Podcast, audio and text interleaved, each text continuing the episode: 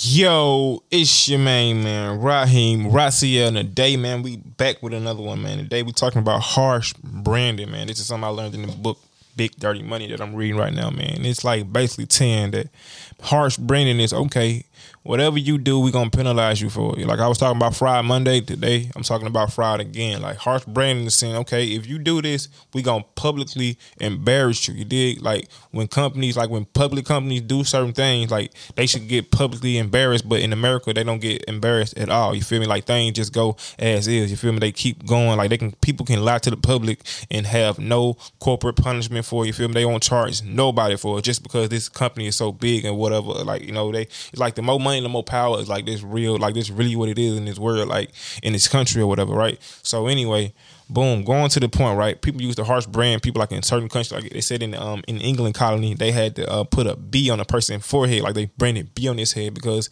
he was caught doing burglaries or whatever. So like they would do certain things like that, and some you know would do even death. You know they had to stop that area. They would kill people, cut certain parts of their finger off. I used to hear that when I was little. Like dang, if you get caught stealing, they'll cut your finger off.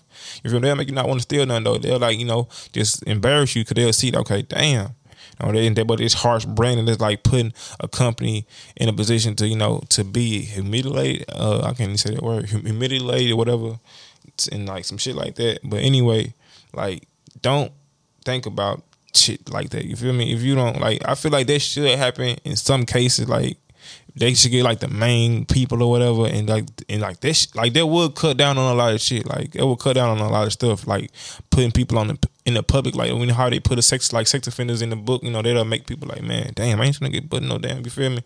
But some people really don't even care about that. You know, there's and those people who and those be the people who doing fraud, and those be the people who just don't care about life to a certain level at all because they like fuck that, man. We gonna go down. We still we gonna have them in. You feel me? Like I feel like that's how big companies do it. Like they you know they got money, so like man, look, we gonna get this company.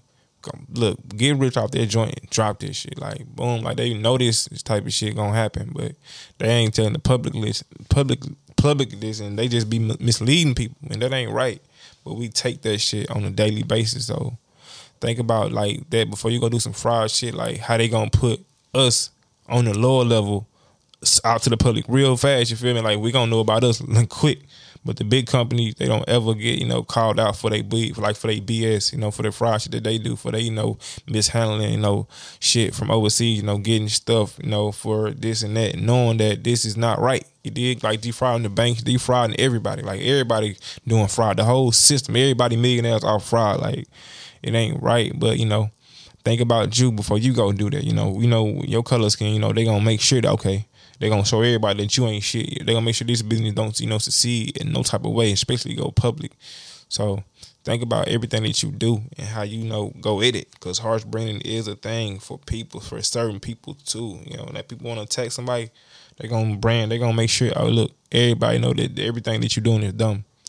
And you know, some people perfect like bigger companies, they perfect hiding stuff. Like they can hide documents, hide all this. You know, they know how they got these people to you know put this away, put that away, put this trunk and put this overseas. You know, put this money here in the trust fund. Like you can do all of that, but you gotta know how to and know the right documents and sign. In the game is not it's designed against you.